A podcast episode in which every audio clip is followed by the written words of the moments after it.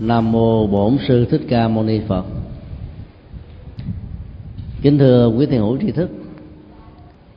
Bài kinh à, 115 mang tựa đề kinh đã kinh đa giới,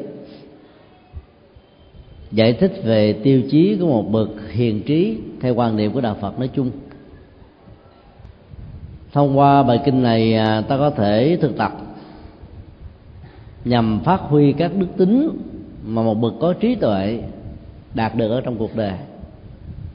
Mà giá trị đỉnh cao nhất của nó là niềm an vui và hạnh phúc. Bài kinh này được đức phật thuyết giảng tại chùa kỳ viên. Trong một à, tình huống à, rất là tình cờ, không có ai hỏi bất cứ cái gì. Đức phật thấy rằng đây là một nhu cầu cho nên chia sẻ quan điểm của ngài về quan niệm thế nào là một bậc hiền trí. Thứ nhất là đức phật so sánh về sự khác và giống. Giữa một người đang sống ở trong à, cái tầm ảnh hưởng của si mê và một người đã đạt được trí tuệ. Nghe nói như sau. Phàm tất cả mọi nỗi sợ hãi, thất vọng và hoạn nạn nếu có mặt trong cuộc đời chỉ có mặt với người ngu chứ không có mặt với một người được gọi là có trí tuệ. Ngài đưa ra một cái ánh dụ giống như là một cái um, ngôi nhà bằng rơm. Do sự bất cẩn phát hỏa mặc dầu trong cái ngôi nhà này ta thấy là um, cửa che đóng khóa chốt trong và ngoài rất là kỹ. Các cửa sổ đã được chắn gió để tránh tình trạng bị hỏa hoạn và những cái phương tiện để mà phòng chống ờ, quả bên trong đó cũng đã được cài đặt. Nhưng sự bất cẩn vẫn làm cho ngôi nhà đó bị cháy rụi hoàn toàn. Nói một cách khác là những người ờ, chưa chuyển hóa được cái năng lực mưu si, giàu mong mỏi trong cuộc đời rằng lời nói, hành động, việc làm, đời sống ứng xử của ta không rơi vào sợ hãi, thất vọng và hoạn nạn. Nhưng trên thực tế họ vẫn bị ảnh hưởng và chi phối bởi ba yếu tố tiêu cực và xuất hiện như là một nỗi ám ảnh này. Đức Phật kết luận là như sau. Kẻ nào ngu si, Kẻ đó sẽ có sợ hãi. Kẻ nào chưa chuyển được lòng mê, Người đó bị thất vọng Và hoàn nạn diễn ra trong cuộc đời. Chính vì thế, Hãy nỗ lực trở thành bậc trí tuệ để sống trong sự biết suy nghĩ tìm hiểu nỗ lực thực tập những việc đáng làm. Đoạn kinh ngắn vừa nêu uh, cho chúng ta thấy về cái ờ, sự giống nhau giữa người trí và người uh, người phàm ở chỗ đó. Thể hiện bên ngoài ta thấy uh, hai bên không có gì là khác biệt. Người trí vẫn có những uh, suy nghĩ rồi những ứng xử người người không có trí cũng suy nghĩ và ứng xử. Nhưng khác nhau căn bản, đó là ba thái độ tâm lý, sợ hãi, thất vọng và hoạn nạn không có mặt. Ở trong người đã được chuyển hóa. Còn người chưa chuyển hóa được lòng si thì vẫn bị dướng như là một nỗi ám ảnh thông thường. Đây là tiêu chí khá lý tưởng. Để là nhận định đánh giá đâu là một người đã được chuyển hóa tâm thức và đâu là một người đang còn sống ở trong cái à, dòng lẳng quẩn của nỗi khổ và niềm làng.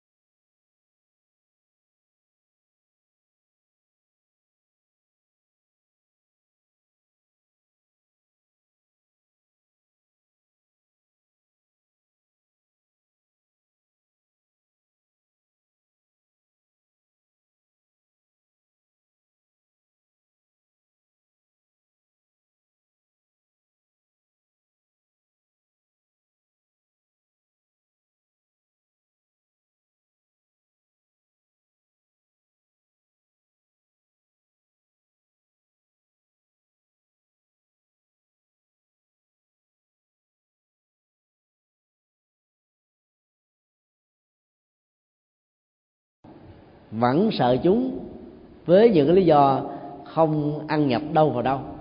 Có người được hỏi tại sao sợ thằng lằn? Trả lời, ngon lành, tại vì thằng lằn nó màu xanh giống như người chết. Thấy ớn. Có người nó sợ con sâu, nhìn lông lá ghê rợn quá cho nên thấy ớn, không dám gần. Cái nỗi sợ hãi đó không chuyển hóa được thì không trở thành bậc trí. Đó là những cái sợ hãi về môi trường sinh thái về điều kiện xung quanh về những hiện tượng vật lý thôi. Còn cái quan trọng hơn nữa là những sợ hãi về à, tâm lý bên trong. Ví dụ như sợ già sợ bệnh sợ chết đều là những biểu hiện của người phàm gia tục. Sợ uy tín danh dự ta bị mất. Sợ tất cả mọi thứ diễn ra trong cuộc đời ngoài ý muốn của mình. Ai còn bất kỳ một nỗi sợ hãi như vừa nêu thì vẫn chưa được là là người đang sống trong quỹ đạo của bậc trí. Cho nên à, đây là cái thước đo quan trọng nhất. Và làm làm cái gì, tu tập thế nào, để cho nỗi sợ hãi đó không có mặt nữa. Thì vấn đề quan trọng, ta sẽ được học ở những cái phần à, bên dưới. Mà trước nhất vẫn là sự hiểu thẩm thấu về bản chất của nhân quả một cách rất là chuẩn xác. Cho nên các nỗi sợ hãi đó sẽ được chuyển hóa đến tận gốc rễ của nó. Thất vọng do đâu mà có. Thất vọng có mặt là vì ta kỳ vọng quá nhiều. Kỳ vọng do đâu mà có vì ta không hiểu được bản chất của nhân quả. Cái câu trả lời của đạo phật rất đơn giản thôi. Ta thử áp dụng vào trong thực tế. À, nhiều phật tử đến chùa cầm à, một à, thẻ à, thẻ nhang tâm rất là thành khẩn quỳ xuống trước tượng của đức phật hay là các vị bồ tát, mong mỏi giấy gian rằng là gia đình mình được hạnh phúc bình an, nhà cao cửa rộng, tiện nghi vật chất đủ đầy, con thi đỗ đạt cao ờ, chồng tại vì lâu dài. Thì tất cả những cầu nguyện đó nếu không đặt trên nền tảng của nhân quả thì đều được liệt vào là sự ước vọng. Thiếu cơ sở các ước vọng thiếu cơ sở dẫn đến sự thất vọng ở hiện tại hoặc là trong tương lai gần là điều hiển nhiên. Có người cúng đức phật có nảy chuối mà cầu đủ thứ chuyện trên đời hết trơn. Cúng nảy chuối mà cầu chúng số độc đắc như vậy là không có yếu tố tương thích về nhân quả. Cho nên cúng năm này qua tháng nọ, cúng hoài, cúng mãi, cúng quá sáu hoài xa mà không được cái gì hết. Cho nên bị thất vọng nó rằng phật ở đây không linh rồi nghe người ta nói ờ, bây giờ có tượng bồ tát quan thế âm được tôn thờ tại chùa phổ quang, nơi mà tổ chức khóa tu ngàn lạc, linh lắm, bà đây linh hiển lắm, cầu gì là được đó. Kể từ khi tượng đài quan âm này được thiết lập, quý vị biết là số lượng phật tử đi chùa gia tăng gấp ba chục lần. Cách đây ờ, khoảng một năm rưỡi thôi, khi chúng tôi ờ, thuyết pháp tại chùa phổ quang đó, chùa to, giảng đường đến một bảy trăm người mà người đi nghe thuyết giảng có 15 người thôi. Bữa nào có được 15 người là đáng mừng lắm rồi đó. Chúng tôi mới đề nghị là nên tổ chức khóa tu. Và hòa thượng um, thích trí quảng đã rất quan hỷ và cho triệu tập um, thành phần lãnh đạo của chùa, của ban trị sự. Và quyết định có một khóa tu, rồi hòa thượng chủ trì.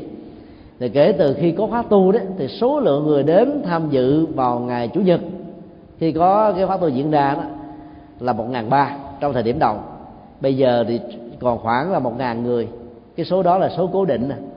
thì ta thấy là khi có khóa tu là có hơn một ngàn hai trăm năm chục người đã đến tham dự. Còn trước đó chỉ có khoảng mười mấy người mà thôi. Thì khi mà có khóa tu như vậy, người ta là không nghĩ rằng khóa tu với cái giá trị an lạc, hạnh phúc bình an, kiến thức Phật pháp được mở rộng, con người đến đó được thoải mái tâm tư dẫn đến cái tình trạng người ta cần phải có mặt ở đây một ngày.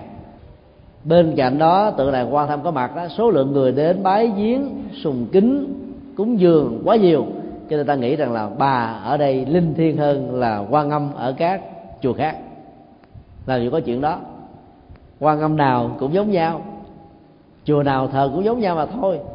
Cho nên không có tình trạng là tượng quan âm này linh thiêng, tượng quan âm khác thì không linh thiêng đức phật ở đây thì à, mầu nhiệm, gia trì, phù hộ, giúp đỡ. Còn phật ở chỗ khác thì không có được giá trị này. Tất cả những niềm kỳ vọng như vừa nêu, chỉ là niềm tin sai lầm về nhân quả mà thôi.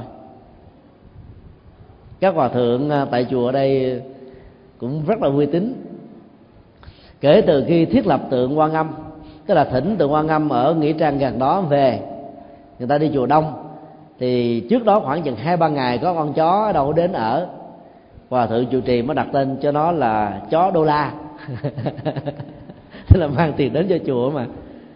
Nó được đặt tên là đô la. Bây giờ con chó này nó mập mập lắm. Và ở chùa ai cũng thương quý nó hết. Bởi vì đến thần kinh nó biết lên trên chánh điện.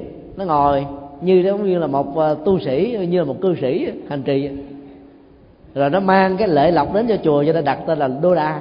Vì ở việt nam ta quan niệm chó à, đến nhà thì sang còn mèo đến nhà thì khó. Nhưng vừa rồi chúng tôi có mặt ở tại nhật bản và đến những cái phòng văn hóa phẩm đó mà thì thấy người ta bán hình ảnh của con mèo nhiều lắm. Bởi vì quan niệm của người nhật bản á mèo đến nhà là sang chứ không phải là khó nữa. Như vậy là mỗi một nền văn hóa nó, nó có một ý niệm biểu tượng và cách thức giải mã các biểu tượng theo cách thức riêng của mình.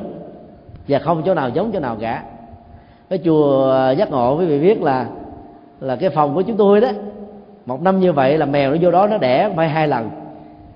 Mỗi lần đẻ vậy cũng là năm sáu con. Mà mình đã thấy đâu có xui gì đâu.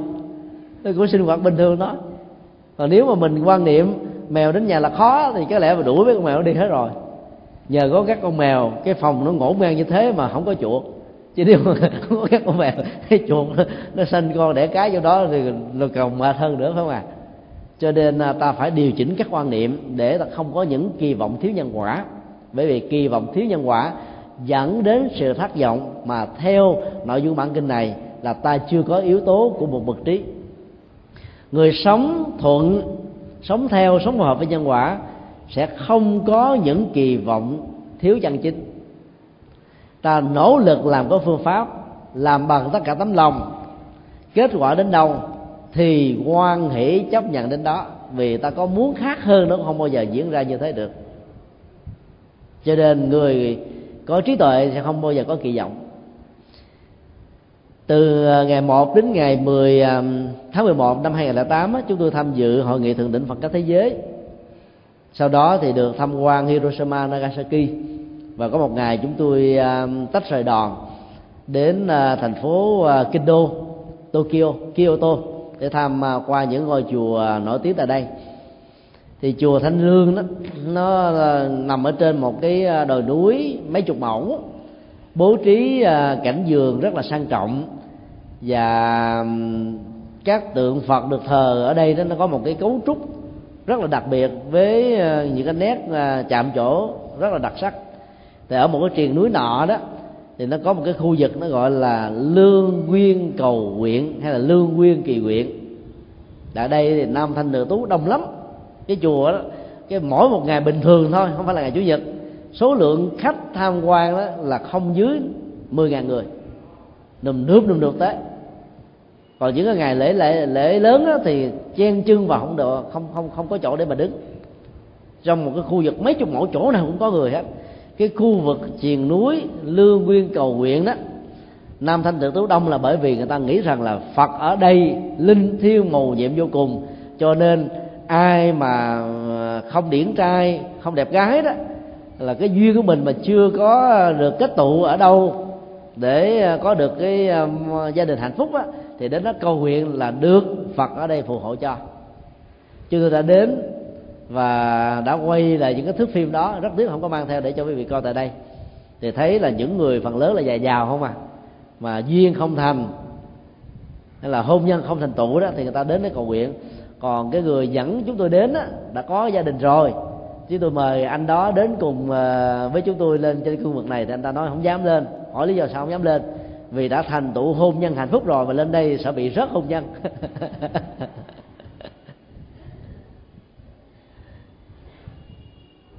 ở đâu tại các chùa của phật giáo Dược Quảng đều có một cái không gian lương nguyên cầu nguyện như thế. Ai dám đảm bảo rằng số lượng người đến những ngôi chùa đến như thế trở về là kết duyên vợ chồng trăm năm uh, giao hảo được đâu nếu mà đó là một sự thật thì đức phật đâu cần phải giảng kinh thuyết pháp làm gì. Chỉ cần tạo một không gian lương quy cầu nguyện ở các chùa ai cầu gì được đó thì có khỏe hơn hay không? Trên thực tế ta thấy là hoàn toàn không đơn giản như vậy. Tại sao người ta lại đồn đãi là chùa này linh chùa khác thiên? Còn chùa nọ thì không có được yếu tố đó. Đức phật ở đâu cầu đức phật ở đây cầu gì được đó? Còn đức phật ở những chỗ khác á, thì cầu hoài cầu mãi không được. Những người cầu nguyện đi kèm theo nỗ lực chân chính thì kết quả đạt được sẽ dẫn đến một cái suy nghĩ cho rằng là phật ở đây phù hộ cho lời nguyện ước chân thành của ta. Cho từ đó đồn đại ra là phật ở đây linh thiêng, còn phật khác không linh.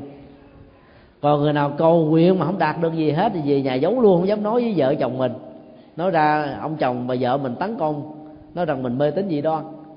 cho nên tự an ủi, lý giải rằng là vì mình cầu chưa có thành khẩn cho nên phật, bồ tát ở đây không gia trì phù hộ cho mình do đó đi chỗ khác để cầu mai cái vận phước của mình sẽ đến. Trên thực tế nếu không có gieo nhân thì có cầu từ năm này sang kiếp nọ. Vẫn như thế mà thôi chứ không có bất kỳ một sự thay đổi nào. Còn ta có các hạt giống chân chính với cái mức độ mà cái lời nguyện ước của mình đang mong mong mỏi thì ta đạt được tội nguyện. Như vậy, sự tội nguyện ở đây không phải do cầu nguyện mà có mà do vì yếu tố nhân quả tương thích mà ra. Do vì không hiểu nhân quả cho nên ta lý giải là màu nhiệm linh thiêng ứng hiện đối với bản chất các quyền ước của bản thân mình. Còn người tu tập đúng theo nhân quả để trở thành một bậc trí thì không bao giờ có những cái kỳ nguyện, những cầu nguyện, những mong mỏi thiếu nhân quả. Và do vậy sẽ không bao giờ sống trong trạng thái thất vọng vì cầu nguyện nhiều mà không đạt được thì thất vọng càng cao. Cái đó được kinh điển nhà Phật liệt vào một trong tám nhóm khổ đau là cầu bắt đắc khổ. Như vậy, muốn có trí tuệ là ta không có cầu nữa, mà ta phải sống thôi. Muốn cái gì thì phải làm cho bằng được cái đó. Có phương pháp, có nghệ thuật là lúc chưa chắc đã thành công, huống hồ chỉ có cầu nguyện đơn thuần làm sao có đạt được sống đúng, sống theo, sống hợp với nhân quả thì có hoạn nạn đâu mà sợ. Mà giả sử hoạn nạn nó diễn ra như là một cái hậu quả, đối với một nghiệp xấu nào đó ta đã từng làm ở trong quá khứ, cũng quan hỷ chấp nhận để vượt qua. Chúng ta không trốn tránh đó, vì trốn tránh là trốn nợ thôi. Không trả nợ trong giai đoạn này thì ta phải trả quả trong giai đoạn khác thôi. Tránh vỏ dưa gặp gió dừa về nhân quả là điều hiển nhiên. Cho nên người có trí sẽ không sợ hãi, sẽ không còn thất vọng, sẽ không trốn tránh các hoạn nạn. Đối diện với bản lĩnh để vượt qua các gian truân và thử thách, để ta học hỏi thêm những kinh nghiệm với những bài học mới. Sau khi phân biệt sự khác nhau căn bản giữa người có trí tuệ và người bình thường về ba phương diện, sợ hãi, thất vọng và hoạn nạn, đức phật đã lần lượt phân tích các nội dung cụ thể để xác định đâu là một người có trí. Nội dung thứ nhất, người có trí nắm vững về phạm vi và 18 lĩnh vực. Thuật ngữ nhà Phật gọi là thập bát giới. Chữ giới đây không phải là giới luật hay là điều khoản đạo đức, mà trong Bali và Sanskrit gọi là đa tu, tức là phạm vi hay là lĩnh vực. Cái sâu chuỗi à, thông thường và ban đầu của nó đó, nó có 18 hạt mà thôi, tượng trưng cho 18 giới. Về sau này người ta làm cấp số cộng với số 6 ta có được con con số là 108 ví dụ đây là số ờ, 108 của một sâu chuỗi dài, chứ còn gốc rễ của nó chỉ là con số 18 mà thôi.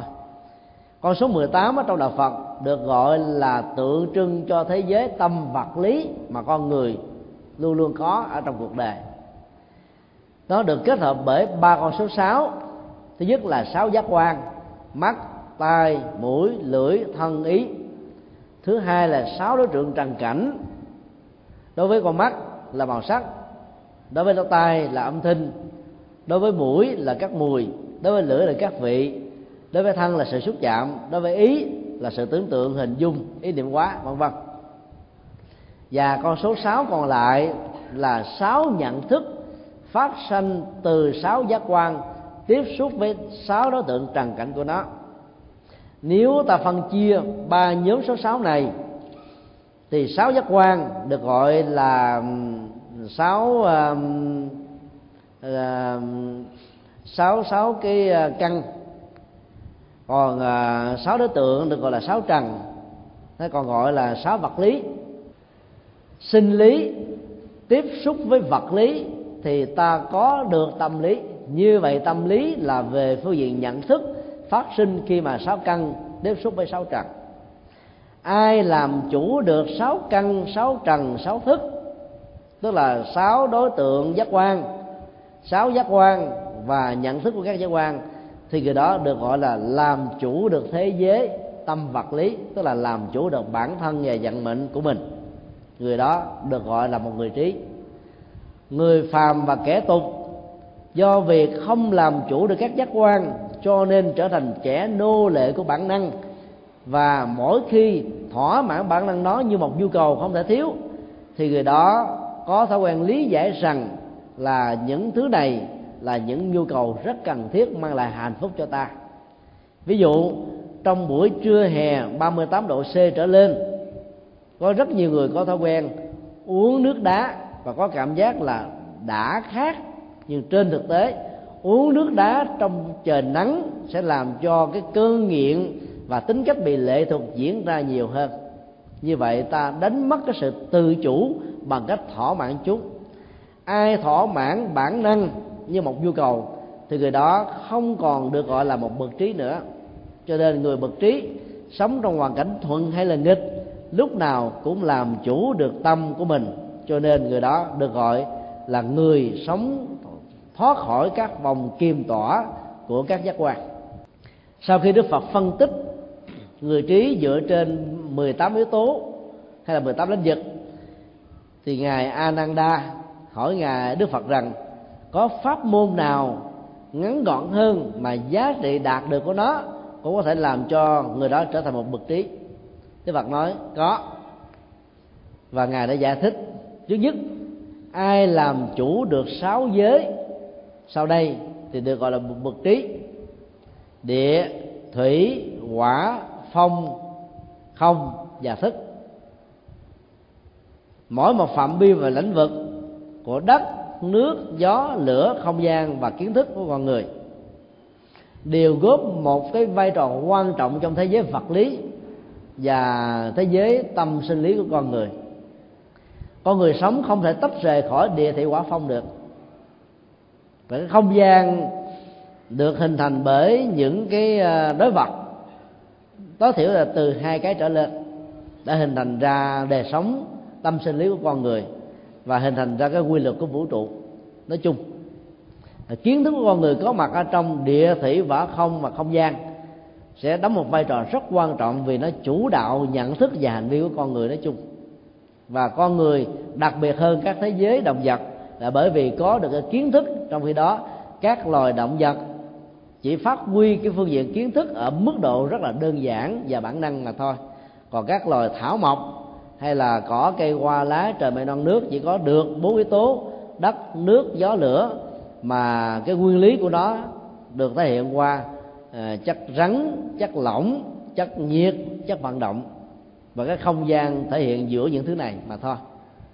Cho nên bậc trí khi nắm vững được sáu yếu tố hay là sáu lĩnh vực vừa nêu thì được xem là cái người thấy rất rõ cái cơ chế vận hành nhân quả của chúng cho nên ứng xử và sống rất là hài hòa.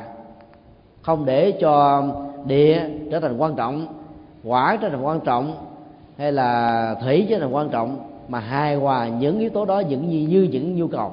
Thì cái đó được gọi là làm chủ được à, tất cả đất nước gió và lửa. Cái ngành à, phong thủy của trung hoa là dựa trên à, ngũ hành tương sinh và tương khắc. Tất cả à, mọi thứ diễn ra trong cuộc đời nó đều có cái biểu tượng của ngũ hành. Và ai sống hài hòa được cái sự tương sinh thì cái đó sẽ được phát triển. Sống không thuận theo tương sinh dẫn đến tương khắc thì dẫn đến tình trạng bị hủy diệt hay là bị tổn thất rất là nhiều. Thì dựa vào cái cấu trúc ờ, địa thị quả phong không gian và kiến thức một người tu học phật á, làm chủ được tất cả những thứ này sẽ là cái người được xem là ứng xử một cách khôn ngoan. Cho nên ta có thể vận dụng kiến thức đó về phương diện phong thủy mà không bị mê tín và dị đoan.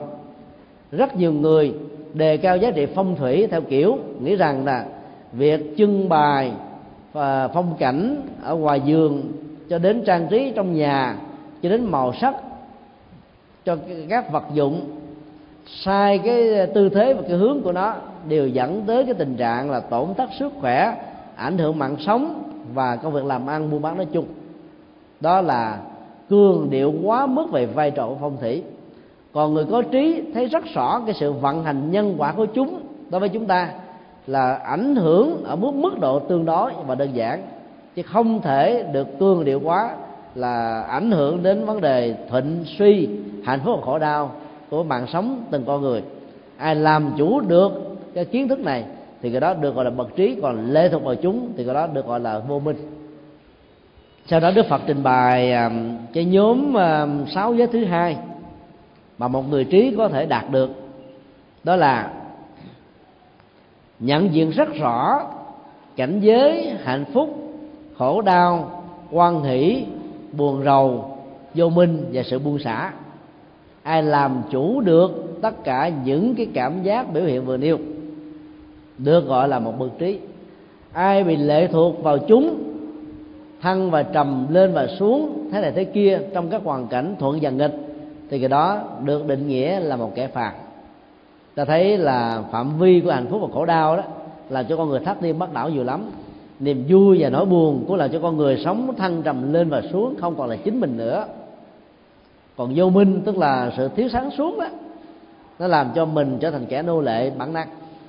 Còn mức độ à, ứng xử theo buông xả là cho chúng ta không có bị à, dừng chân ở cái mức độ thành công không có hãnh diện tự hào ở những ở ờ, những cái gì ta đạt được. Không có bị chìm ở trong nỗi khổ niềm đau khi ta bị thất bại. Thì người đó được gọi là ứng xử trong trạng thái hành xả, cho nên dòng cảm xúc được làm chủ ở mức độ cao nhất của nó. Người ứng xử nắm vững được sáu phạm vi này, được gọi là một bậc trí. Còn không làm chủ được nó, chạy theo lúc vui thì cười hoài, lúc buồn á thì sầu hoài lúc thành công á, thì hạnh phúc hoài, lúc thất bại thì khổ đau hoài.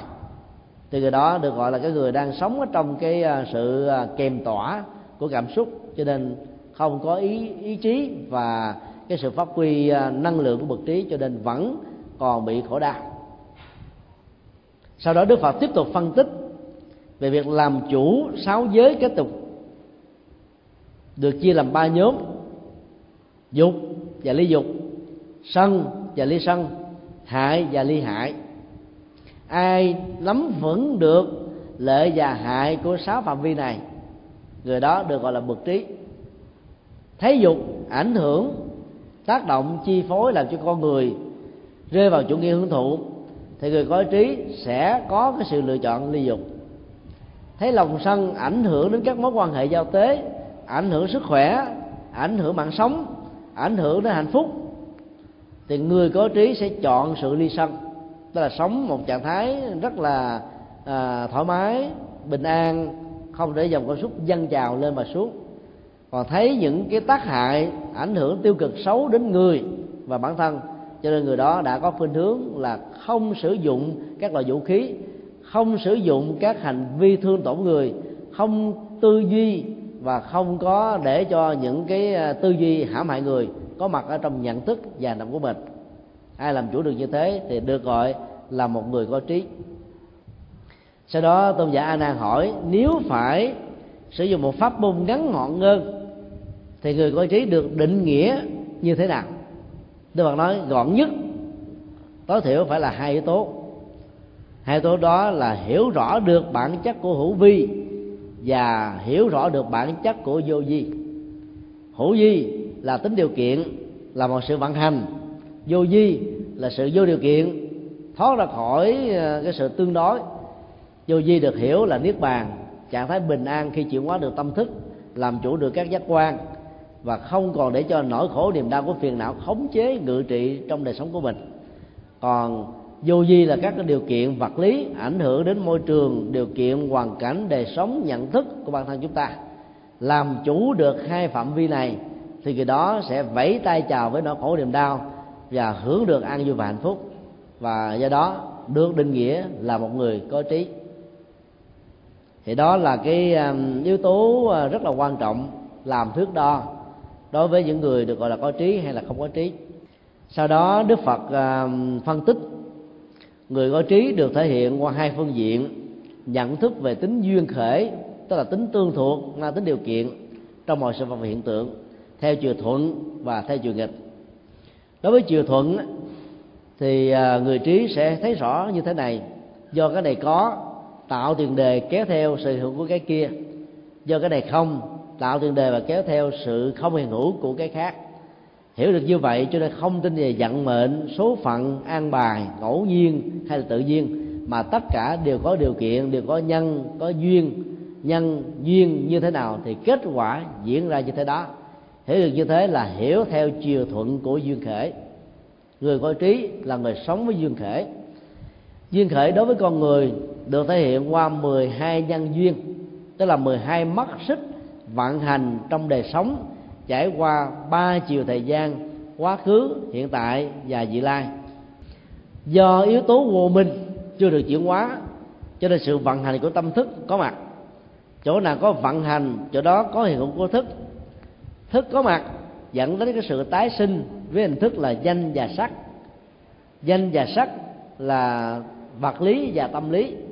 Đối với một con người, nó là cái phôi thai. Ý thức mặc dầu phát triển rất là ít ở trong lúc có mặt, trong bào thai của người mẹ, nhưng không thể nói rằng là nó không hiện hữu. Và khi mà 9 tháng 10 ngày hay là một mầm sống đã được trọn vẹn với hình thức là khai hoa nở nhị thì lúc đó là cái sự tiến trình của tái sanh được diễn ra với con người ở mức độ hiện tại. Thì lúc đó các cái chuỗi phát sanh theo sẽ bắt đầu có mặt. Lục nhập tức là sáu giác quan. Nó tạo duyên cho sự tiếp xúc được hiện hữu. Nơi nào có sự tiếp xúc của sáu giác quan hiện hữu, nơi đó có sáu cảm thọ tương thích với sáu nhận thức. Nơi nào có sáu cảm thọ thì nơi đó có sự ái luyến bám víu, chấp trước hay là sự loại trừ. Nơi nào có sự ái luyến từ sáu cái cái duyên cảm nọ, thì nơi đó có sự chấp thủ. Nơi nào có sự chấp thủ, thì nơi đó có sự tái hiện hữu với hình thức là một mầm sống ở hiện tại và tương lai. Như vậy là các duyên như vừa nêu, nó làm ờ, điều kiện cho sự hiện hữu ở hiện tại và nó bắt đầu tái sanh cho con người tái sanh gồm có các như sau đây. Nơi nào có hiện hữu nơi đó có tái sinh. Nơi nào có tái sinh nơi đó có già bệnh. Nơi nào có già bệnh thì đó có chết. Nơi nào có già bệnh chết thì tất cả các thái độ tâm lý sẽ phát sinh bao gồm sầu bi khổ u và não hiện hữu đồng hành với chúng ta.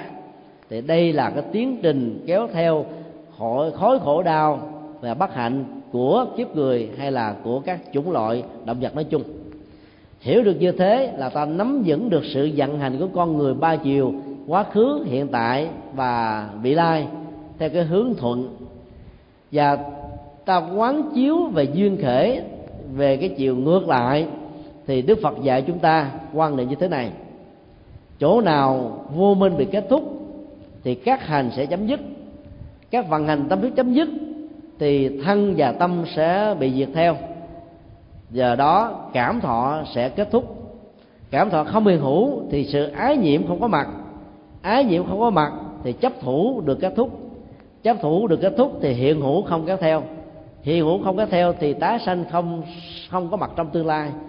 Tái sanh không có mặt thì già bệnh chết sẽ kết thúc. Già bệnh chết không còn nữa thì sầu bi khổ u não theo đó bị kết thúc đây là tiến trình quán chiếu ngược lại hoàn toàn với sự hiện hữu của một kiếp người hay là của một chủng loại sinh vật có tâm thức nói chung. Cái đó được gọi là quán 12 nhân duyên theo chiều nghịch. Như vậy, một bậc trí sẽ lão luyện và làm chủ được hai chiều thuận và nghịch của nhân duyên để không còn bị chi phối trong sanh tử và luân hồi và phần lớn tất cả chúng ta là có mặt ở trong hiện hữu này, hoặc là có mặt theo chiều thuận, hoặc là có mặt theo chiều nghịch. Và ta trở thành kẻ lệ thuộc hoàn toàn. Một mắt xích nào trong 12 nhân duyên đó có mặt, đều đồng nghĩa kéo theo sự hiện hữu trong khổ đau của chúng ta. Và sự quán chiếu tu tập như thế sẽ giúp cho mình làm chủ được tất cả tâm rồi tất cả những biểu hiện vật lý trên cơ thể để không tạo những nghiệp xấu với lòng tham, lòng sân và lòng si. Từ đó ta được gọi là người tự do ngoài ba cõi dục giới, sắc giới và vô sắc giới. Ai thực tập và sống được như thế được gọi là người có trí. Còn chưa vượt ra khỏi sanh tử và luân hồi vẫn được xem là người phàm và kẻ tục nói chung cuối cùng khi được hỏi về phương diện ứng dụng, đức phật đã định nghĩa một người có trí phải hội đủ bốn yếu tố. Thứ nhất là nhận diện được vô thường có mặt với mọi sự hiện tượng, cho nên không còn có thái độ tâm lý là xem rằng tất cả mọi thứ mang tính điều kiện trong vô thường là một phương tiện chu cấp cho chúng ta hạnh phúc. Ai sống và ứng xử như thế được gọi là một bậc có trí. Thứ hai là không tự đề cao bản thân mình. Theo tinh thần, chủ nghĩa cái tôi làm chuột xây của các mối quan hệ.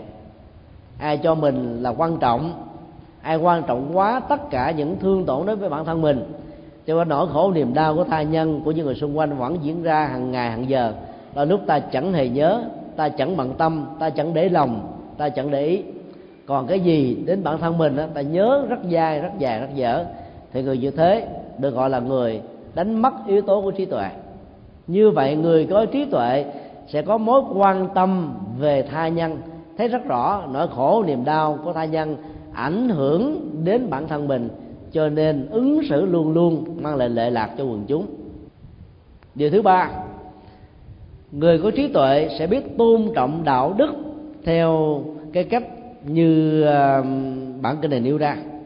Thứ nhất là không rơi vào tình trạng giết hại cha mẹ và bất hiếu với ông bà tổ tiên. Mấy ngày hôm nay báo chí đưa tin một ờ, một người nam 60 tuổi đánh đập người mẹ ruột trên 80 tuổi của mình một cách rất là bất nhân và bất nhẫn sống có hiếu thảo. Với cái thức là không làm gì để cho cha mẹ ta đau khổ về bản thân mình. Thì đó là yếu tố hình thành là chất liệu trí tuệ.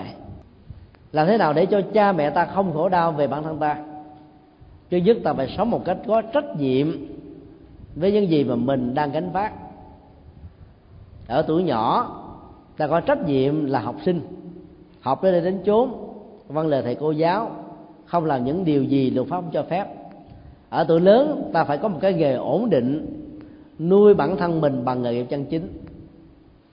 Khi dấn thân vào xã hội và cộng đồng, ta phải có trọng trách rằng là sự đóng góp của ta cho cuộc đời, cho xã hội phải được xem là mối quan tâm hàng đầu. Dĩ nhiên khi làm việc đó, ta có công ăn việc làm ổn định, ta có tiền bạc, ta có của cải, ta có tài sản, nhưng không xem những thứ này là cái tối cao, mà chỉ là một cái phương tiện để chu cấp cho đời sống hạnh phúc theo ý nghĩa chân chính của nó. Như vậy làm được như thế thì ta sẽ làm cho cha mẹ không bị khổ đau.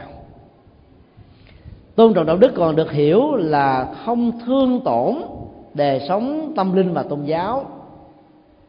Nghĩa là ta phải đề cao giá trị của đời sống à, nội tại bên trong, bên cạnh những giá trị vật chất mà ta có đối với người phật tử thì ta không làm thương tổn phật, không làm thương tổn pháp và không làm phá hoại hòa hợp tăng. Ba yếu tố quan trọng này làm cho chúng ta trở thành một bậc trí. Còn ai gây phá hoại sự hòa hợp của tăng đoàn ở mức độ đơn giản hay phức tạp đều được xem là những người gây ra nỗi khổ và niềm đau cho quần chúng nói chung. Các giáo hội có thể có trong sự cạnh tranh lành mạnh nhưng đừng đề cao giáo hội của mình để mà chà đạp và thương tổn giáo hội của ta, tha nhân. Thì làm được như thế thì ta đang gây những cái viên gạch. Ta xây dựng cái đời sống hòa hợp của tăng đoàn ở mức độ cao như là bức tường thành rất là vững chãi để đạt Phật có mặt phục vụ cho nhân sinh và xã hội nói chung. Tôn trọng đạo đức, ta còn thấy rất rõ rằng là mỗi một quốc gia cần có những người lãnh đạo cầm cái lên mực như là một vị chuyển lương thánh vương. Mà theo kinh điển của nhà Phật chuyển lương thánh vương, cai trị quốc gia, trước nhất là bằng pháp trị. Ngày xưa, trong chế độ quân chủ, pháp trị là điều ta không thể nào có được. Vua là cán cân của chân lý và luật pháp. Dù muốn cái gì, tất cả các thần dân phải chiều theo như thế. Chân lý nằm ở sức mạnh của nhà vua về phương diện quyền lực. Trong khi đó, quan niệm về một vị chuyển là thánh vương là ngược lại pháp trị phải lấy luật pháp làm thước đo cho công bằng xã hội, thì người đó được xem là người có tự giác. Thứ hai là cai trị quốc gia trên nền tảng của đạo đức và văn hóa chân chính. Và thứ ba, khích lệ những giá trị tích cực để cho người thiện và việc làm lành có mặt ở mọi nơi và mọi chốn.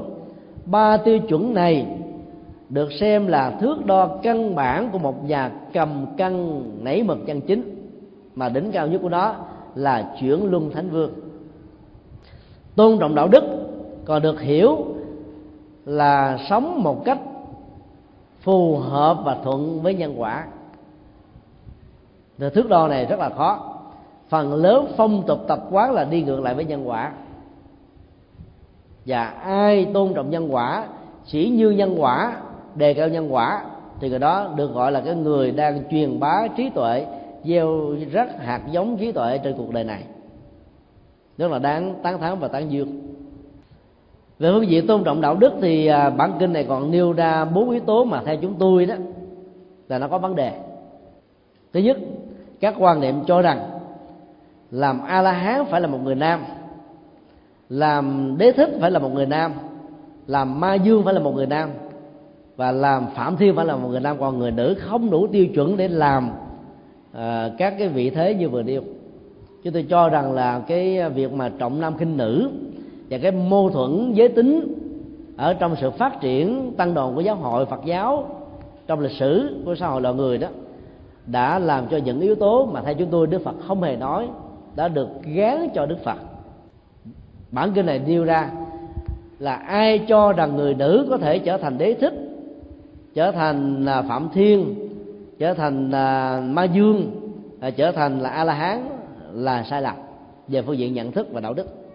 Cho chúng tôi, người nữ cũng có thể đạt được các cái thánh quả như lịch sử đạo Phật đã từng chứng minh. Trong à, tác phẩm trưởng lão ni kệ, số lượng các a la hán nữ cũng không thua kém gì số lượng a la hán nam. Cho nên những vấn đề nó có sự khác biệt trong các quan niệm của kinh điển cho phép chúng ta đặt lại vấn đề về tính nguyên thủy hay là phi nguyên thủy của nó. Và yếu tố cuối cùng, một người được gọi là có trí tuệ phải là người hiểu và sống với nhân quả. Hiểu và sống với nhân quả được bản kinh này nêu ra, đó là tất cả các hành vi xấu của miệng, thân và ý sẽ kéo theo quả báo, nếu không ở hiện tại thì cũng trong tương lai.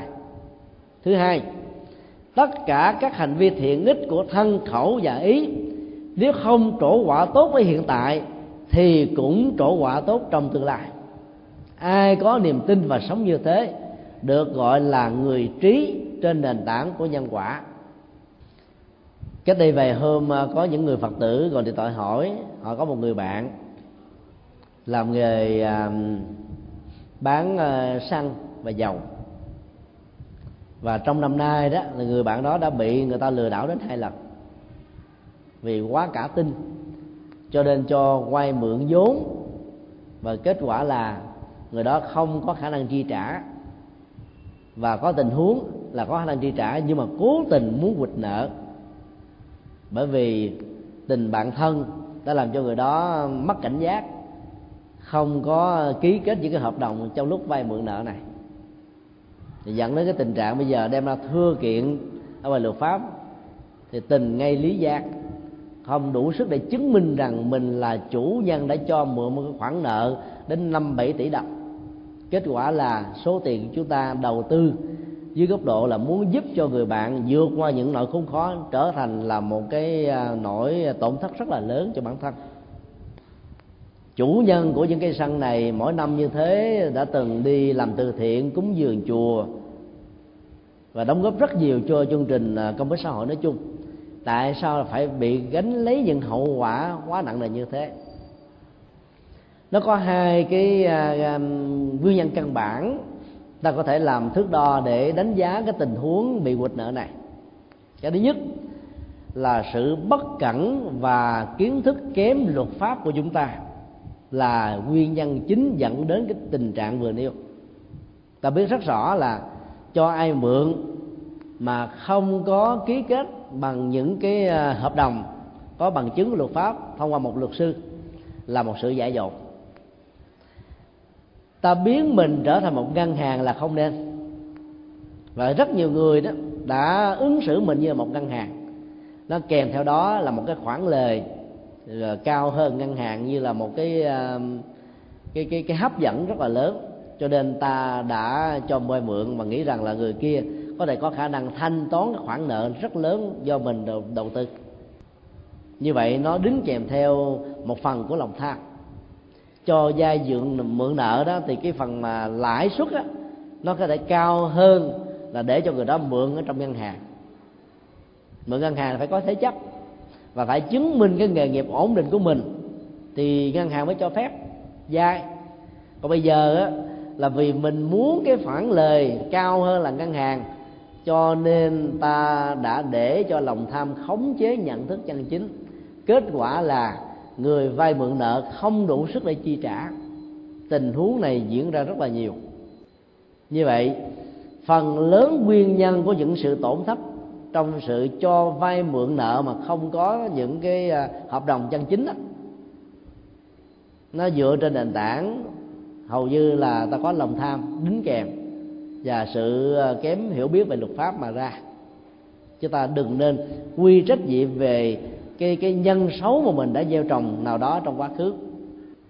Tình huống thứ hai, nếu đó là kết quả của một hạt giống gieo trồng trong quá khứ, chẳng hạn như lừa đảo, chẳng hạn, thì cái việc mà ta phải trả quả ở hiện tại này nó cũng là một bài học mà mình cần phải lưu tâm.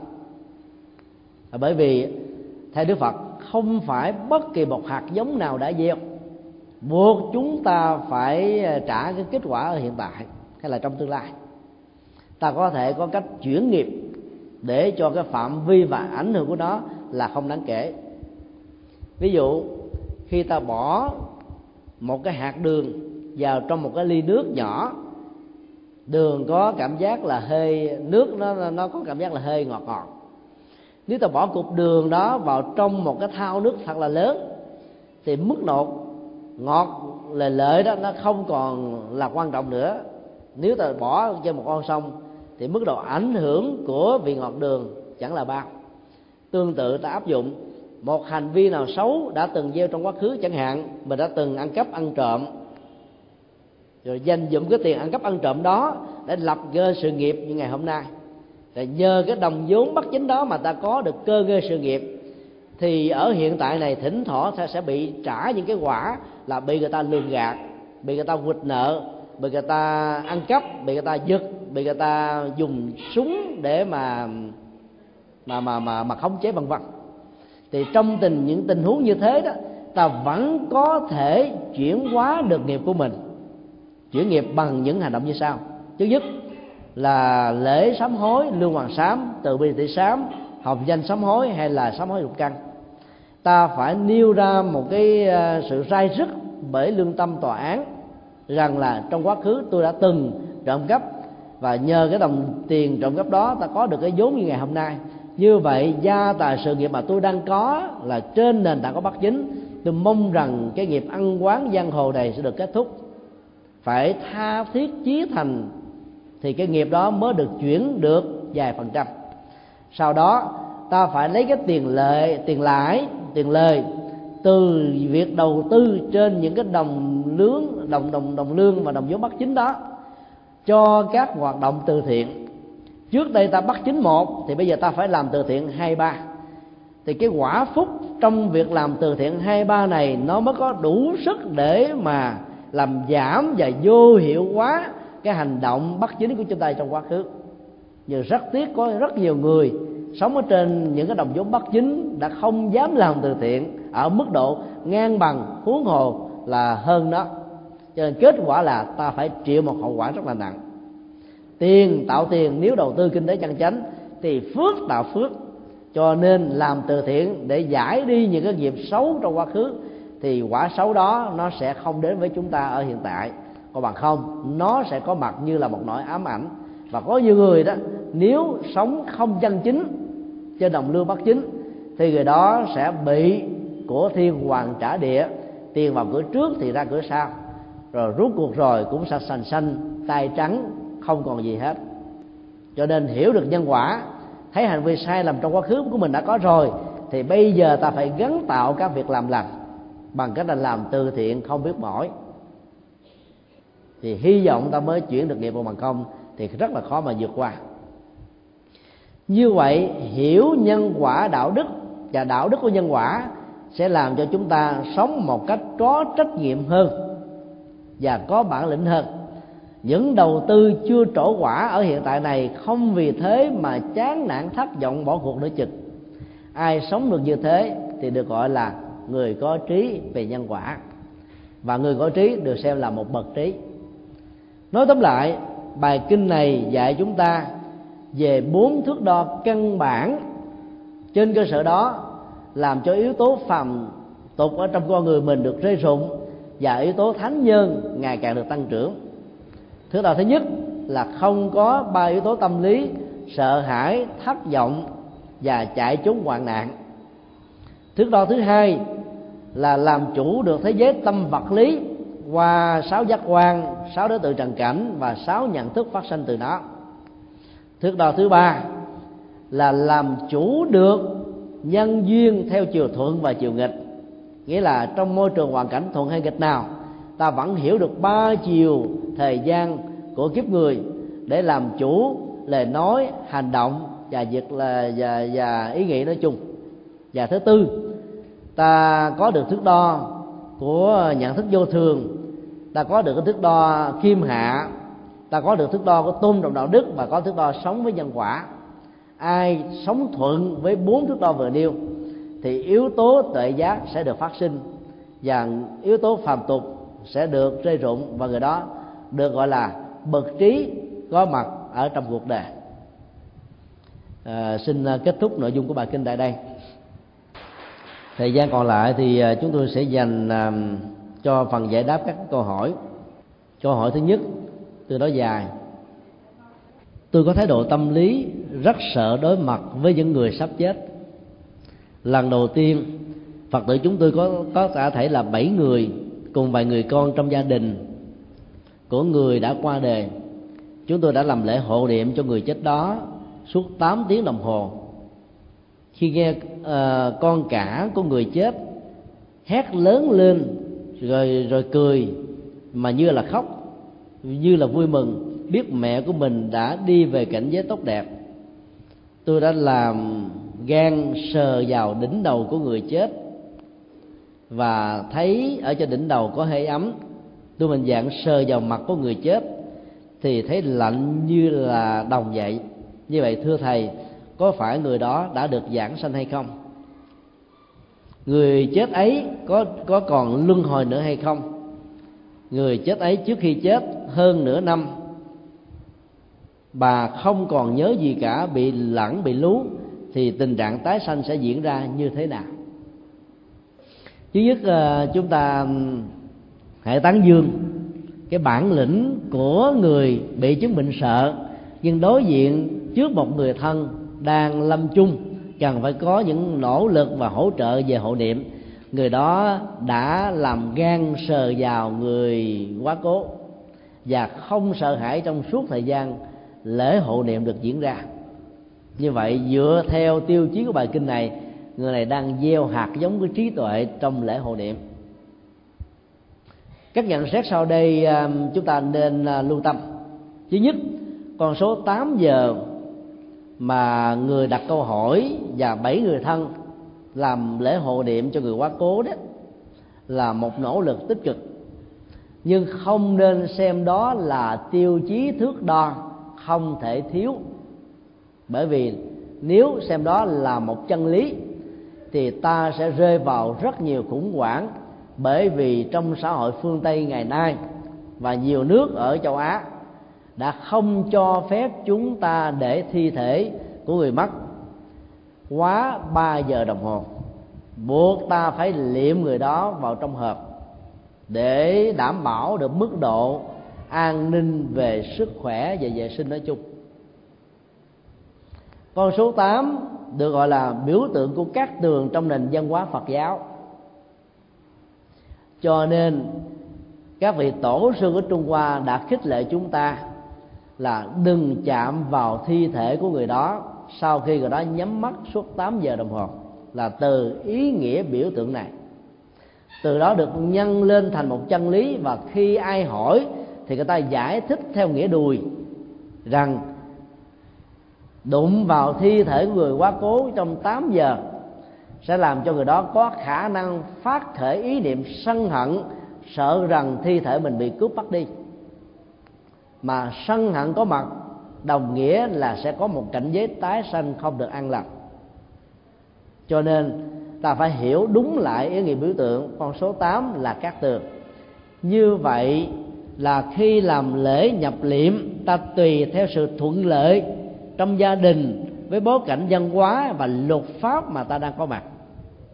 Có những người chết đang muốn trông đợi những đứa con mà đứa con chưa về kịp thì qua đời thì như vậy ta chờ thêm một ngày, hai ngày, nếu người đó ở nước ngoài mới có thể có vé kịp thời để về. Thì việc kéo dài 15 giờ, thậm chí 30 giờ, thậm chí là hai ngày là điều không có gì là quá đáng.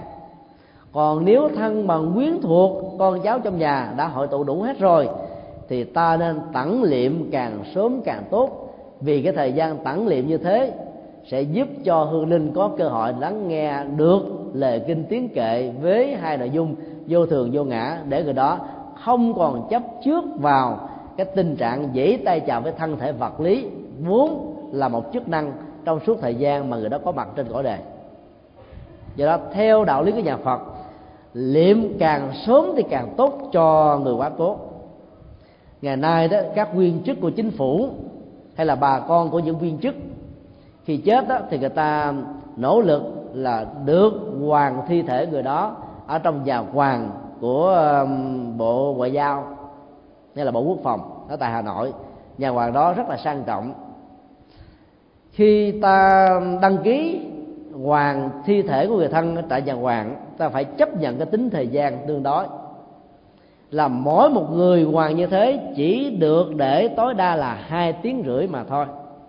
Như vậy nó chỉ có đủ thời gian để làm lễ truy điệu và tụng kinh là hết. Để từ lúc mất cho đến lúc mà thời gian cho phép cái uh, linh cũ của người thân chúng ta được hoàn có thể là hai ngày có thể là ba ngày có thể là bốn ngày thậm chí có thể là bảy ngày. Suốt thời gian chưa được hoàn thì thi thể đó buộc phải để trong nhà xác. Thời gian như thế quá là uổng ích. Hai gì ta đưa về nhà làm lễ thì ta tụng biết bao nhiêu thời kinh, hộ niệm cho hương linh đó đức biết bao nhiêu là lễ ích. Ấy thế mà vì muốn được để hoàng ở trong nhà tăng lễ của chính phủ, ta đã đánh mất những cơ hội quý báu này. Cho nên, ta hãy hết sức là đắn đo, cân nhắc lợi và hại trước khi quyết định là hoàng hay là ta để ở tại nhà của mình, tương đối là chặt hẹp điều thứ ba rờ vào đầu mà phát hiện rằng hơi ấm xuất hiện trên đó ta có niềm vui biết rằng là người đó tái sanh về cảnh giới của chư thiên. Theo bài kệ đảnh thánh nhãn sanh thiên. Tức là nếu ở đỉnh đầu trở thành bậc thánh hơi ấm tụ ở một cái vùng mắt thì sanh chư thiên. Ở vùng mặt á, thì sanh làm con người còn ở bụng á, thì làm à, ngạo quỷ ở thân thể ở ở bằng chân là súc sinh vân vân. Các quan niệm đó không hề có cơ sở dữ liệu từ kinh điển do đức phật tiên thuyết mà chỉ là một cái bài gọi là dân gian được lưu truyền và gán tác giả nó là ngài quyền trang. Ngài quyền trang nổi tiếng là một bậc luận sư về tâm thức học phật giáo hiểu về tâm thức học phật giáo, tức là hiểu cái cơ chế vận hành của tâm lý, ảnh hưởng đến hành vi và giá trị nhân quả của nó như thế nào, thì không thể nào có một quan niệm sai lầm như thế được. Do đó, chúng ta không nên dựa vào bài kệ lưu trì trong dân gian để làm thước đo coi người thân của mình sanh về đâu. Có nhiều chứng bệnh và có nhiều cái cấu trúc cơ thể vật lý làm cho hơi ấm tụ lại ở cái vùng bụng. Không vì thế mà ta nghĩ rằng thân nhân chúng ta sanh vào cảnh giới ngạ quỷ. Và ngược lại có nhiều chứng bệnh và cấu trúc sinh học đặc biệt làm cho hơi ấm tụ ở trên trên đầu. Đừng vì thế mà ta nghĩ rằng người đó đã được siêu.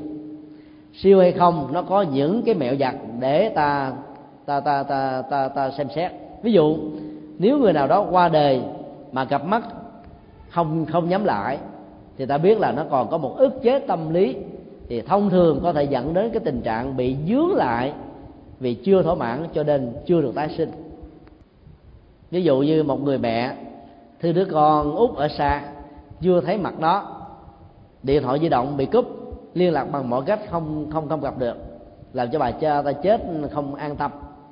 Hay là một đứa con hiếu thảo với người cha, với người mẹ già mất sức lao động, mà bắt đắc kỳ tử diễn ra do tai nạn giao thông trong làm việc thì người đó không thể nào yên tâm để mà ra đi được. Thì cái hậu quả là ánh mắt nó vẫn mở chân chừng. Cái ức chế tâm lý nó làm cho mắt không nhắm lại được. Thì ta có thể hiểu là người đó có cơ hội là chưa siêu sinh. Thì phải làm lễ, làm sao cái người thân, người mà được người đó thương nhất đó phải có mặt, nhắc nhở và ghi nhận hết tất cả những cái tình cảm cao quý mà người ra đi đó đã dành cho rồi à, muốn đền đáp bằng cách là mong cho hương lên nó ra đi. Đừng có tiếc liếng đừng có à, thương tưởng, đừng có bận biểu, đừng có dướng bận. Thì như vậy là người mất đó mới có thể ra đi một cách an lành được. Do đó ta đừng dựa vào hơi ấm, có mặt ở chỗ nào để đánh giá cái tiến trình ta sinh. Kế tiếp là trước khi chết, người này đã bị rơi vào cái tình trạng lú lẫn. Cả bảy ngày không còn nhớ biết gì hết thì đừng vì thế mà ta sợ rằng khi tái sanh ra, người này sẽ có mặt là một cái người bị bị tâm thần. Hay là không có những cái tri giác, hay là bị lú, bị lẫn. Như trước khi cái chết được diễn ra. Cấu trúc sinh học của một hương linh lệ thuộc vào gen di truyền của cha và mẹ mà người đó sẽ được tái sinh. Lệ thuộc vào môi trường hoàn cảnh lúc sinh đó đang diễn ra như thế nào. Nó nó còn thêm nhiều yếu tố khác nữa và cái phước báo mấy chục năm hay là cả một cái quãng đời tái sinh của người đó đã từng có mặt.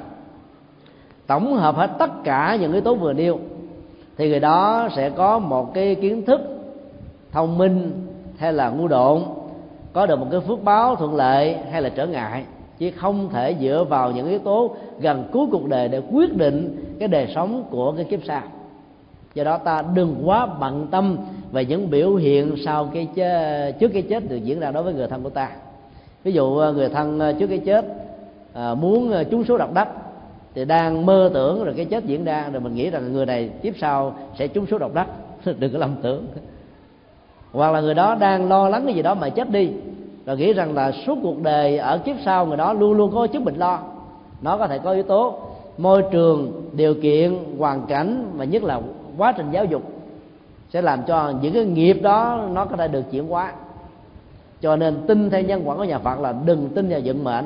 Mọi thứ đều có thể được thay đổi. Một câu hỏi khác.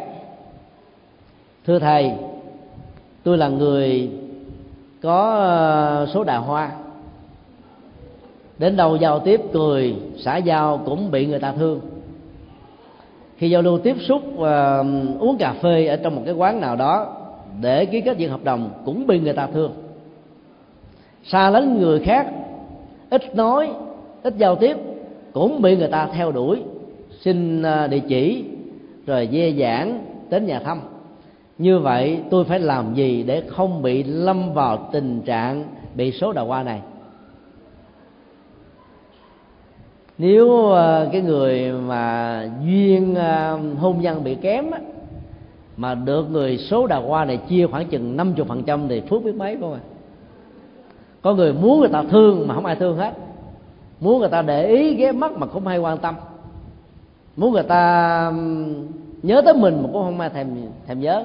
Còn những người số đầu qua không muốn mà bị bận lòng bị uh, rất là nhiều sự trở ngại. Thứ nhất người có số đầu hoa không nhất thiết là một người điển trai hay là đẹp gái mà là người dễ thương. Dễ thương đó nó có thể thể hiện qua ánh mắt, nụ cười, dáng đi, giọng nói và cái cách à, văn hóa trong quan hệ giao tế. Nhìn vào, tự nhiên nó có một cái ấn tượng rất là dễ mến, dễ kết tình thân. Thì cái đó trước nhất ta phải hiểu là một cái phước báo. Như vậy ta đừng sợ mình bị số đào hoa được, nhiều người thương thì tốt thôi, chứ được, nhiều người ghét cũng mới sợ, phải không ạ? À? vấn đề còn lại là ta tiếp nhận cái tình cảm của người thương dành cho ta như thế nào. Rất nhiều người đào hoa đã sử dụng sai cái phước báo của mình. Ai thể hiện tình yêu đó mình mình nhận hết. Không từ chối một cái chỗ nào cả. Dẫn đến tình trạng khóa hạnh phúc gia can thì tội của chúng ta sẽ rất là nghiêm trọng. Bây giờ hạn chế nó để giữ hạnh phúc gia ca của mình và giữ hạnh phúc gia ca của người, ta phải làm sao? Trước nhất ta phải huấn luyện cách thức thể hiện hành vi. Đừng tạo ra những thông tin bị hiểu lầm. Lời nói và giao tế của chúng ta luôn luôn là một cái phương tiện của sự truyền thông có rất nhiều người nữ, gặp ai cũng cười hết trơn và nghĩ rằng là đó là cái nghệ thuật đắc gian tâm. Mình là người vốn đã có duyên rồi, gặp người nam, người ta để tâm, để ý tới mình mình cũng cười, sẽ giao lại. Thì người ta tưởng rằng mình thương người ta, cho nên người ta phải tấn công. Do đó, hạn chế một cách tối đa trong việc cung cấp những tín hiệu thông tin bị giải mã sai. Xã giao phải dừng lại ở mức độ xã giao không phải lúc nào cũng cười. Lúc nào càng nghiêm thì nghiêm. Đàn ông mà ta thấy mình cười là ta sẽ tấn công. Mà ta dê giảng rồi mà mình cũng tiếp tục cười thì ta biết rằng, ta nghĩ rằng, ta hiểu sai rằng là mình đang thích cho nên họ lại càng tấn công nhiều hơn nữa. Thứ hai là phải hết sức dứt khoát khi phát hiện ra dấu hiệu truyền thông của chúng ta bị giải mã sai để ta ngăn chặn tình trạng tiến tế của người khác giới phái đang có cái khuynh hướng dè dãn và gây trở ngại cho đời sống, cảm xúc của bản thân mình. Ví dụ là người ngữ ta phải dứt khoát.